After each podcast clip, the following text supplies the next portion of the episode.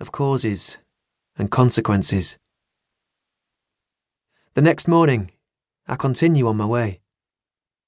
The remains of Elmet lie beneath my feet.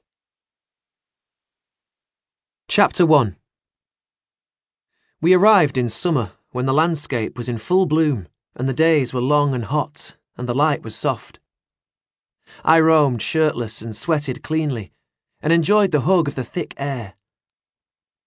In those months, I picked up freckles on my bony shoulders, and the sun set slowly, and the evenings were pewter before they were black, before the mornings seeped through again.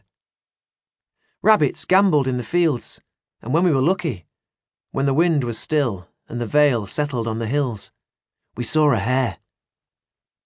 Farmers shot vermin, and we trapped rabbits for food, but not the hare. Not my hare. A dam. She lived with her drove in a nest in the shadows of the tracks.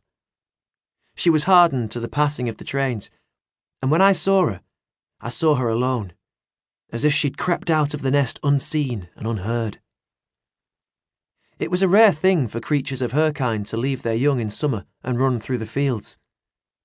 She was searching, searching for food or for a mate, she searched as if she were a hunting animal, as if she were a hare who had thought again and decided not to be prey, but rather to run and to hunt, as if she were a hare who found herself chased one day by a fox and stopped suddenly and turned and chased back.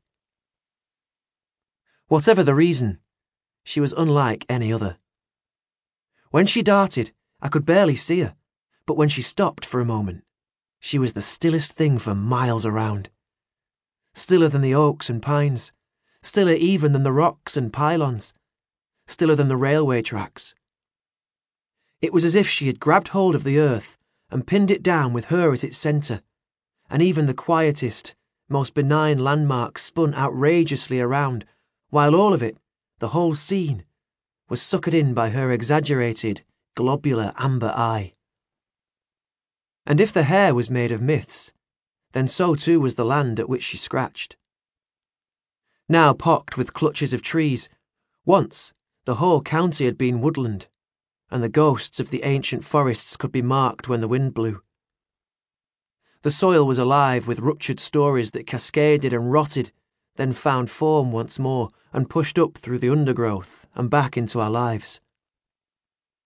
Tales of green men peering from thickets with foliate faces and legs of gnarled timber. The calls of half starved hounds rushing and panting as they snatched at charging quarry. Robin Hood and his pack of scrawny vagrants, whistling and wrestling and feasting as freely as the birds whose plumes they stole. An ancient forest ran in a grand strip from north to south. Boars and bears and wolves, does, harts, stags, miles of underground fungi. Snowdrops, bluebells, primroses. The trees had long since given way to crops and pasture, and roads and houses, and railway tracks. And little copses, like ours, were all that was left. Daddy and Cathy and I lived in a small house that Daddy built with materials from the land hereabout.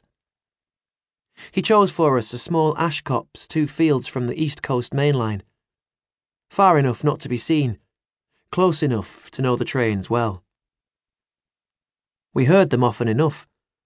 The hum and ring of the passenger trains, the choke and gulp of the freight, passing by with their cargo tucked behind in painted metal tanks.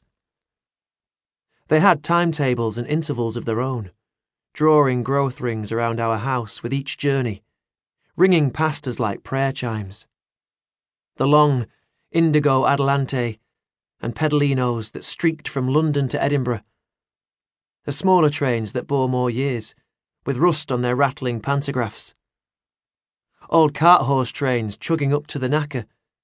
They moved too slowly for the younger tracks and slipped on the hot rolled steel like old men on ice.